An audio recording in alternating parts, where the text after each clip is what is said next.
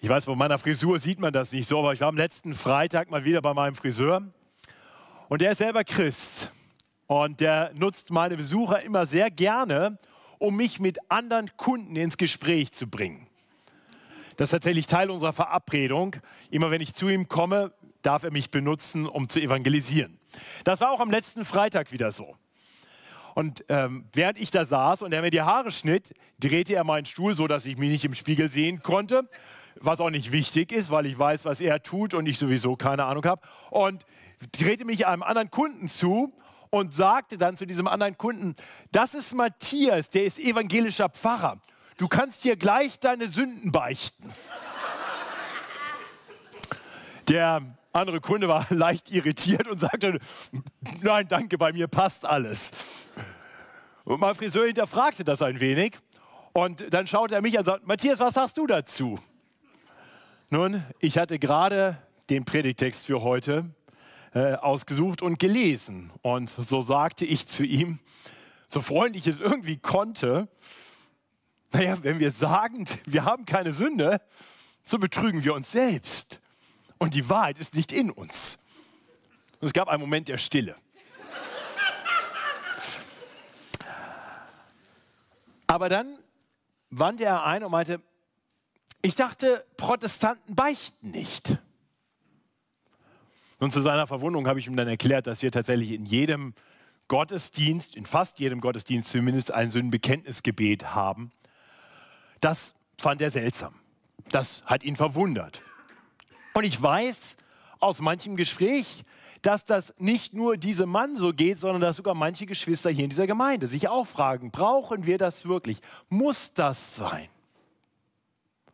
Wäre es nicht viel erbaulicher, anstatt über unsere Sünden zu reden, einfach nur auf Gottes Liebe zu schauen? Das hat mir tatsächlich vor kurzem jemand vorgeschlagen. Nun, an diesem Buß- und Betag möchte ich mit uns darüber nachdenken, warum es so gut, so gut und so wichtig ist, regelmäßig unsere Sünden vor Gott zu bringen. Unser Predigtext für heute Abend findet sich im ersten Johannesbrief in Kapitel 1. Das sind die Verse 5 bis 9. Das habt ihr schon geahnt, äh, nachdem ich eben einen Vers aus diesem Text schon zitiert habe. Ich lese uns den Predigtext 1. Johannes, Kapitel 1, beginnend mit Vers 5. Und das ist die Botschaft, die wir von ihm gehört haben und euch verkündigen. Gott ist Licht und in ihm ist keine Finsternis. Wenn wir sagen, dass wir Gemeinschaft mit ihm haben und wandeln in der Finsternis, so lügen wir und tun nicht die Wahrheit. Wenn wir aber im Licht wandeln, wie er im Licht ist, so haben wir Gemeinschaft untereinander. Und das Blut seines Sohnes macht uns rein von aller Sünde. Wenn wir sagen, wir haben keine Sünde, so betrügen wir uns selbst. Und die Wahrheit ist nicht in uns. Wenn wir aber unsere Sünden bekennen, so ist er treu und gerecht, dass er uns die Sünden vergibt und reinigt uns von aller Ungerechtigkeit. Amen. Ich bete mit uns. Himmlischer Vater, danke für dieses ermutigende, aber auch herausfordernde Wort. Und wir wollen dich bitten, dass du uns bereit machst, dein Wort zu hören, dein Wort anzunehmen durch dein Wort verändert zu werden, sodass wir mehr und mehr erleben, wie gut es ist, in deinem Licht zu leben und deine Gnade zu genießen. Amen. Mit den eben gelesenen Worten beginnt wirklich der, der Hauptteil im ersten Johannesbrief. Und Johannes erklärt, dass er diesen Brief geschrieben hat, so er schreibt er das in Kapitel 5, Vers 13, mit einem klaren Ziel, nämlich dass Menschen für sich erkennen können, dass sie wirklich Christen sind, dass sie ewiges Leben haben. Kapitel 5, Vers 13, da heißt es, das habe ich euch geschrieben, damit ihr wisst, dass ihr das ewige Leben habt, die ihr glaubt an den Namen des Sohnes Gottes. Also in gewisser Weise will dieser Brief uns hinterfragen. Hinterfragen, damit wir noch sicherer wissen können, ob wir wirklich ewiges Leben haben. Und darum geht es auch gleich zu Beginn dieses Briefs, in dem Text, den wir gerade gehört haben. in den Versen 6 und 7 und 8 und 9 gibt es zwei Gegensatzpaare, wo wir wirklich zwei Kriterien bekommen, die uns helfen können, zu erkennen, ob wir wirklich im Glauben stehen. Das sind die beiden Punkte dieser Predigt. Wahre Christen erkennt man daran, dass sie erstens im Licht Gottes leben. Wahre Christen leben im Licht Gottes. Das sind die Verse 6 und 7. Und dass sie ihre Sünden bekennen. Und das sind die Verse 8 und 9. Und bevor Johannes auf diese beiden Aspekte zu sprechen kommt, lenkt er unseren Blick auf Gott. Auf Gott, über den es hier heißt, Gott ist Licht und in ihm ist keine Finsternis. Es ist gut, zuerst auf Gott zu schauen, bevor wir über uns nachdenken. Gott ist Licht. Das ist natürlich bildhafte Sprache. Wir müssen nicht versuchen herauszufinden, welches von diesen Lichtern Gott ist. Nein, Gott ist Licht. Heißt, dass da, wo Gott ist, ist alles hell, da ist alles gut, da ist alles vollkommen. Die Bibel gebraucht dieses Bild immer und immer wieder. Da, wo Gott ist, ist Licht. Da, wo der Teufel ist, da, wo das Schlechte und das Böse ist, da ist Finsternis. Ist auch sehr in unseren Sprachgebrauch übergegangen, nicht wahr? Die, die Finsternis steht für das Schlechte, für das Böse. Und weil Gott eben Licht ist, ist in ihm keine Finsternis. Bei Gott gibt es absolut nichts Schlechtes oder Böses. Gott ist heilig, er ist vollkommen gerecht, er ist voller Liebe, er ist absolut gut. Oder wie es in den Gott ist nicht tot Filmen heißt, God is good all the time. All the time, God is good. So ist Gott. Im Johannesevangelium lesen wir, dass Jesus nun diese Gottesbezeichnung auf sich selbst verwendet. Jesus sagt, ich bin das Licht der Welt.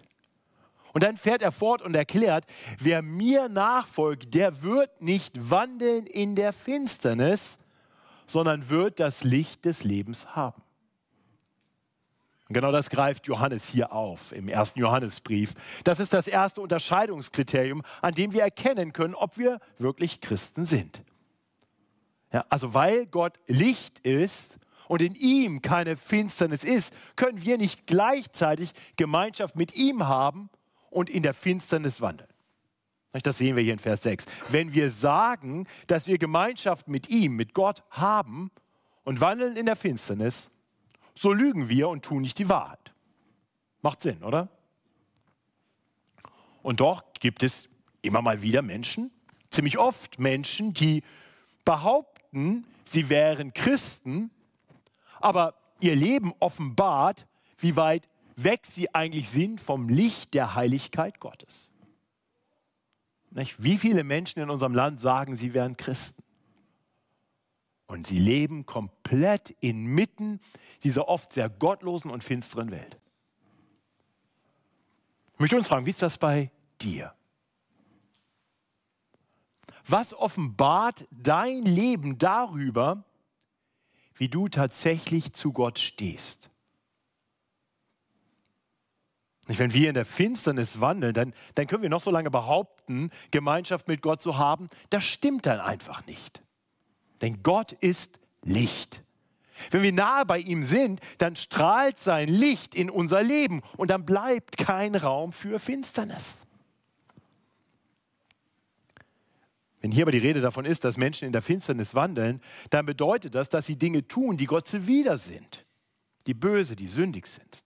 Finsternis ist, ist letztendlich all das, was wir vor dem Licht Gottes verstecken wollen. Und gibt es Gedanken, gibt es Worte, gibt es Taten in deinem Leben, die du vor Gott verstecken wollen würdest, wenn das überhaupt möglich wäre? Nicht je mehr Raum diese Dinge in unserem Leben haben, desto weniger werden wir Gemeinschaft mit Gott haben wollen. Das ist ein ganz normaler Prozess. Das heißt, wenn Menschen tief in Sünde verstrickt sind, dann haben sie in der Regel eben keine enge Gemeinschaft mit Gott.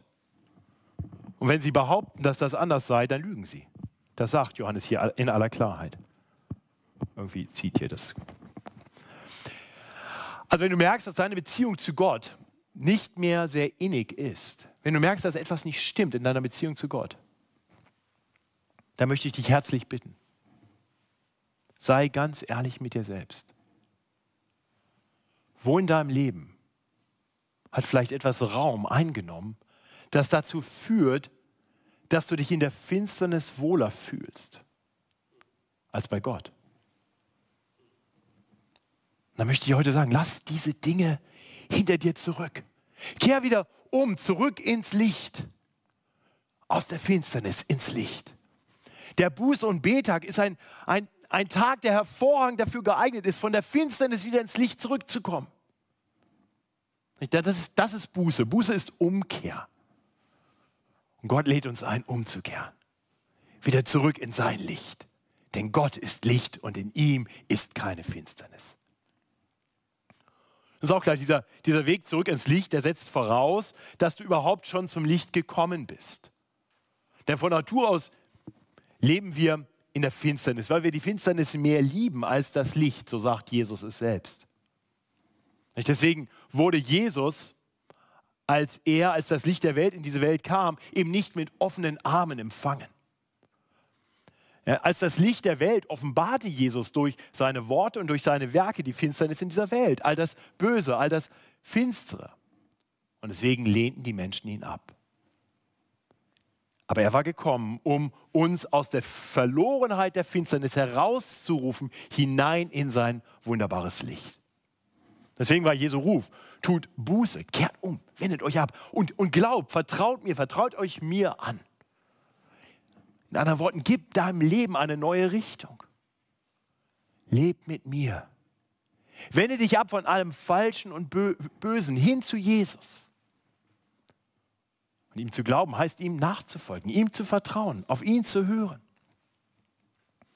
Ja, er kommt also quasi als das personifizierte Licht mitten in die Finsternis unseres Lebens, damit wir nicht weiter ziellos umherirren müssen, sondern in seiner Nachfolge auf ein wirklich lohnenswertes Ziel zuleben können.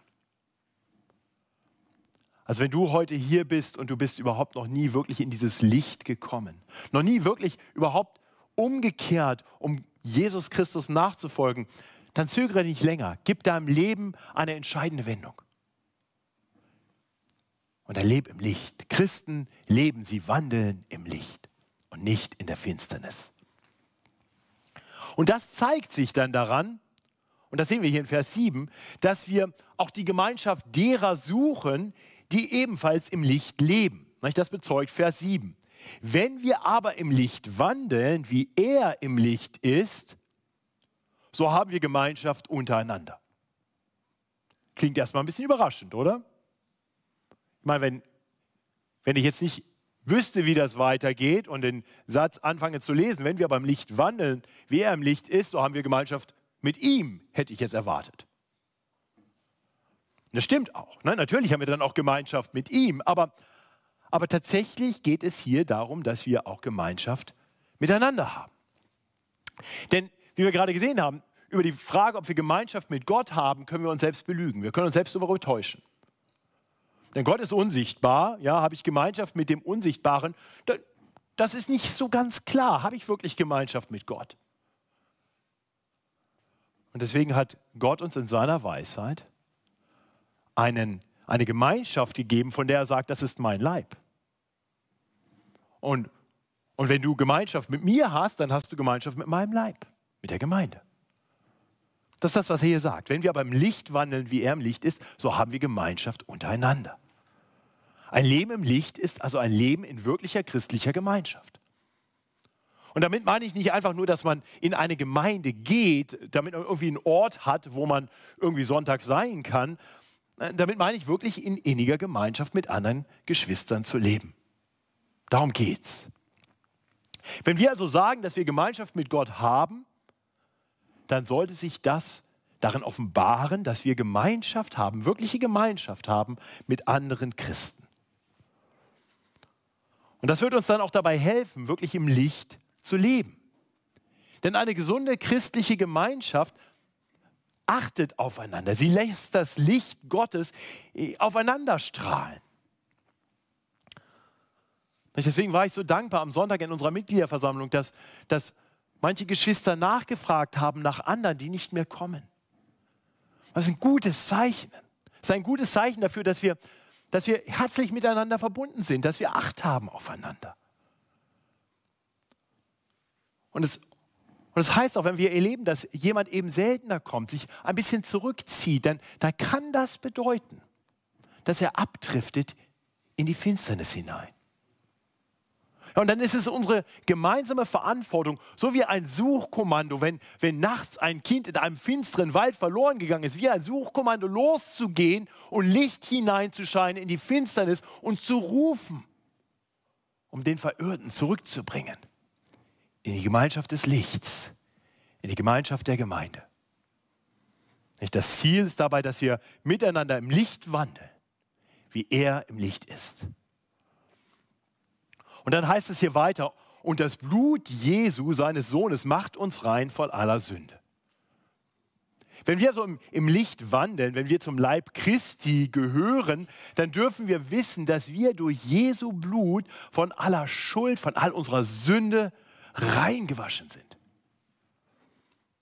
Denn Jesus Christus ist nicht nur in diese Welt gekommen, um in die Finsternis hineinzugreifen und Leute mit seinem Licht anzustrahlen.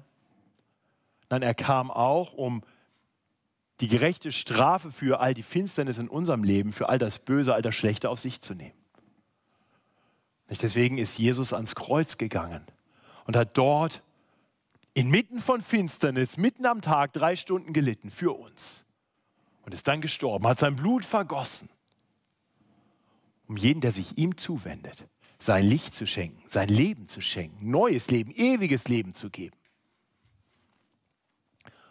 Weil Jesus die Finsternis auf sich nahm, können wir nun im Licht leben. Wer sich also diesem Licht zuwendet, wer zu ihm kommt, der ist durch das Blut Jesu Christi, das Blut von Gottes Sohn, rein gewaschen, gereinigt von aller Sünde.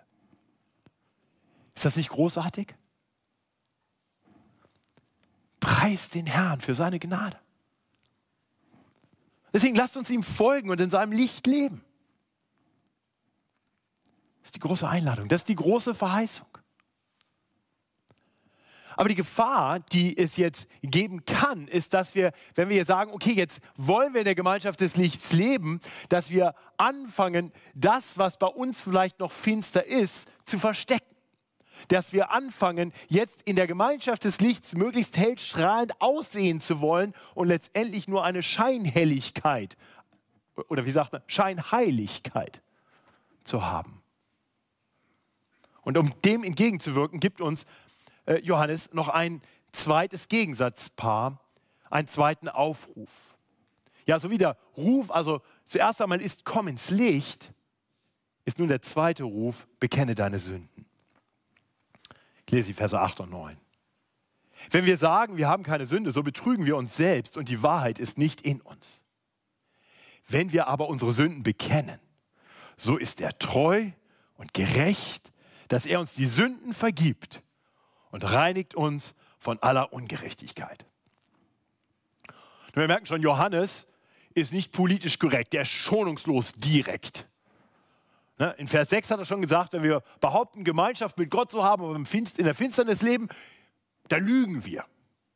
Und jetzt sagt er hier, wenn wir behaupten, keine Sünde zu haben, dann betrügen wir uns selbst. Nun, ich gehe mal davon aus, wenn du einige Zeit schon hier in diese Gemeinde kommst, dass du nicht wirklich behaupten wirst, keine Sünde zu haben.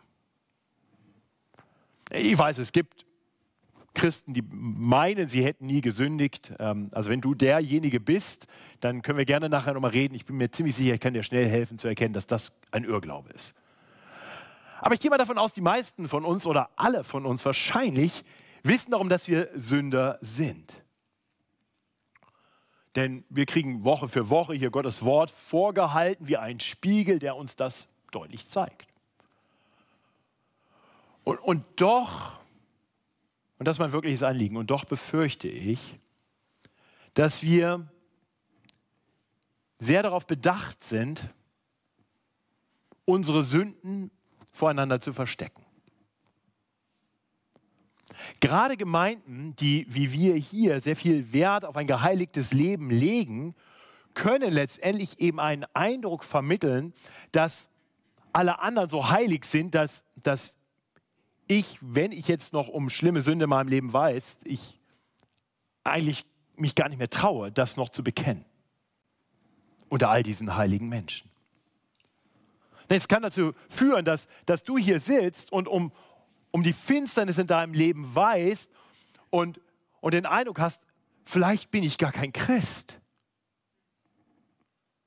Weil, weil die alle so gut sind und ich weiß tief in meinem Herzen, ich bin es nicht.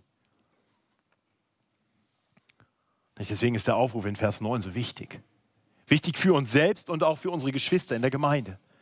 Wenn wir aber unsere Sünden bekennen, so ist er treu und gerecht, dass er uns die Sünden vergibt und reinigt uns von aller Ungerechtigkeit. Und ich möchte dich fragen, hast du jemanden, dem du deine Sünden bekennst? Ich weiß, vielleicht denkst du dir jetzt, das kann ich ja wohl Gott gegenüber tun, das muss doch wohl gut genug sein. Ja, okay. Ist gut, wenn es so ist, wenn du deine Sünden vor Gott bringst. Aber die Bibel ruft uns auch immer wieder dazu auf, unsere Sünden ganz bewusst auch einander zu bekennen. Bekennt also einander eure Sünden und betet füreinander, heißt es zum Beispiel im Jakobusbrief. Nun, wenn dieser Aufruf kommt, bekennt eure Sünden einander, dann geht es nicht darum, irgendwie eine Sünde zu finden, die man vielleicht ohne allzu viel Scham bekennen kann. Ich befürchte, das ist das, was wir da manchmal tun. Nein, es geht darum, die Abgründe der tiefsten Finsternis vor Gott zu bringen und vielleicht auch vor andere Menschen. Ich möchte dich herausfordern an diesem Buß- und Betag. Lass diese Frage mal an dich heran. Bekennst du gerade auch die abscheulichsten deiner Sünden? Ich befürchte, oder vielleicht besser, ich weiß, weil ich mich selber kenne, dass das oft nicht so ist. Und das hat damit zu tun, in meinem Leben und in deinem vielleicht auch, dass wir oft denken, dass unsere Sünden so einzigartig abscheulich sind, dass andere viel weniger von uns denken würden, wenn sie um all das wüssten. Das bedeutet, bedeutet dann im Umkehrschluss eben auch, dass wir einander etwas vormachen, dass wir so tun, als wären wir viel heiliger, als wir es tatsächlich sind. Und damit schaden wir einander und wir schaden uns selbst. Das möchte ich noch kurz erklären, warum. Mal ganz ehrlich, was macht es mit dir, wenn du in einem Kreis bist, wo man Sünden bekennt und alle anderen bekennen irgendwelche Dinge, von denen du denkst, das sind absolute Lappalien? Ja, ich vorhin beim Abbiegen der Ampel, obwohl ich es eigentlich wusste, habe ich nicht geblinkt. Oh ja, du, ich bin viel schlimmer. Ich bin sogar bei dunkelgelb über die Kreuzung gefahren. Oh. Und du sitzt da und denkst, okay, ich habe heute Nachmittag Pornografie angeschaut. Und du fragst dich, ich, ich, ich habe mit dir nichts zu tun. Wenn, wenn das das Ausmaß ihrer Sünde ist, was könnte ich mit denen zu tun haben? Und dann wagst du gar nicht mehr über das zu reden, was in deinem Leben wirklich los ist. Egal was es ist. Vielleicht der ständige Streit zu Hause. Wenn man in die Gemeinde kommt, dann muss man sich zusammenreißen und lächeln miteinander. Vielleicht der Missbrauch von, von Alkohol oder Drogen. Das ständige Lügen und Betrügen bei der Arbeit. All das, das, das, das darf doch gar nicht mehr sein, wenn das Schlimmste, was alle anderen zu bieten haben, solche Lappalien sind.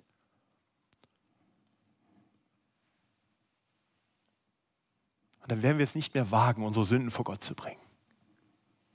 Wir bringen sie ganz sicher nicht vor andere Menschen.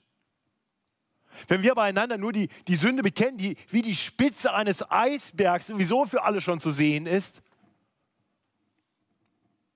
dann schaden wir damit nicht nur anderen, weil wir ihnen den Eindruck geben, dass, dass bei ihnen irgendwas nicht stimmt. Wir schaden uns selbst. Denn was machen wir dann mit der Sünde? Wir tragen sie einfach weiter mit uns herum, anstatt sie abzugeben.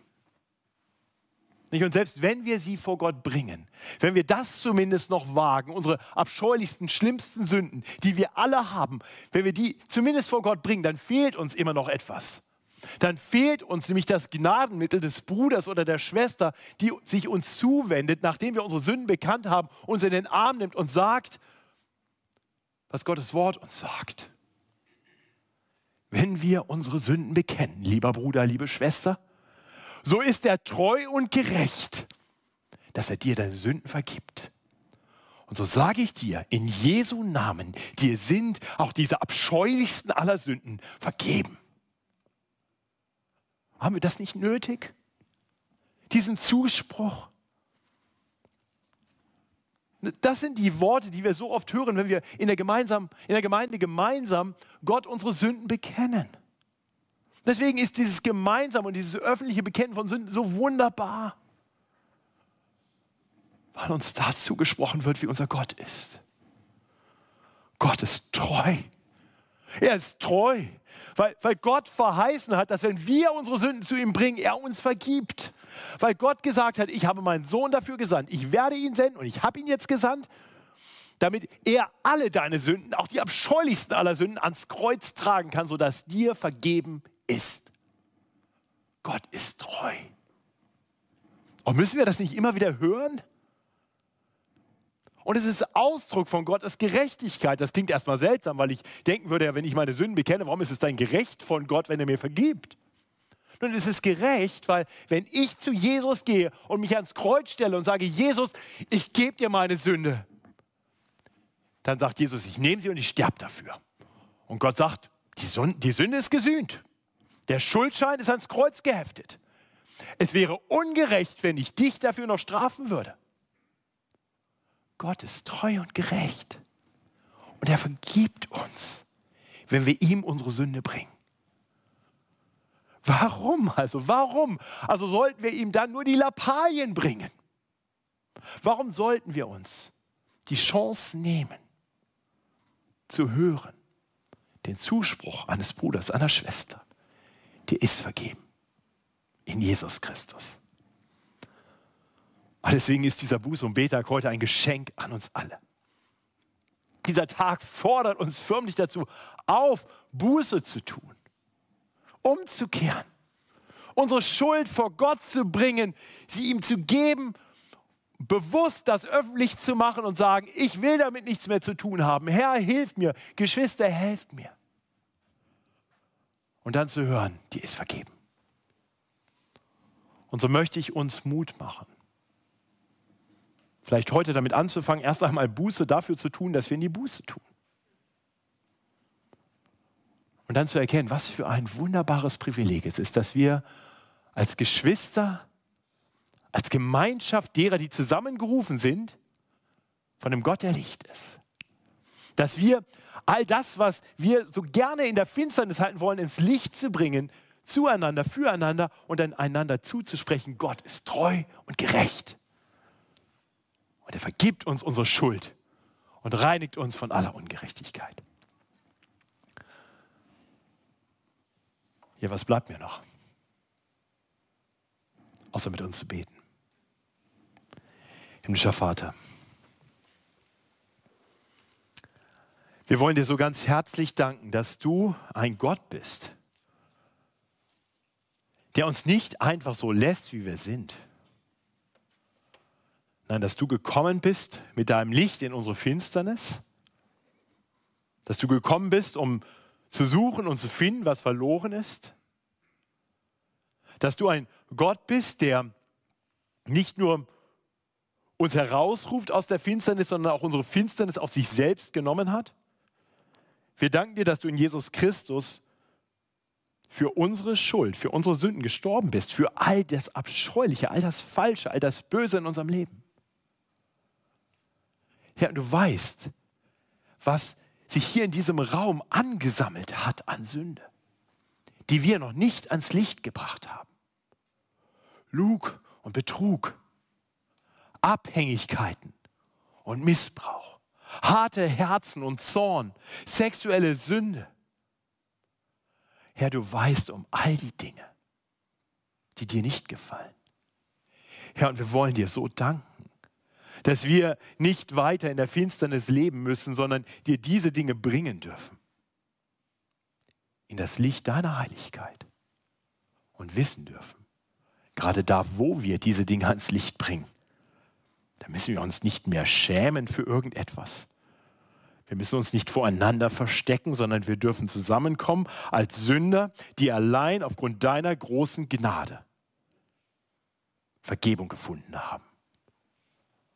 Und so gib uns den Mut, eine Gemeinschaft zu sein, in der mehr Licht ist, in der wir mit mehr Transparenz leben, sodass wir einander zusprechen können. Dir ist wahrhaftig vergeben durch Jesus Christus. Amen.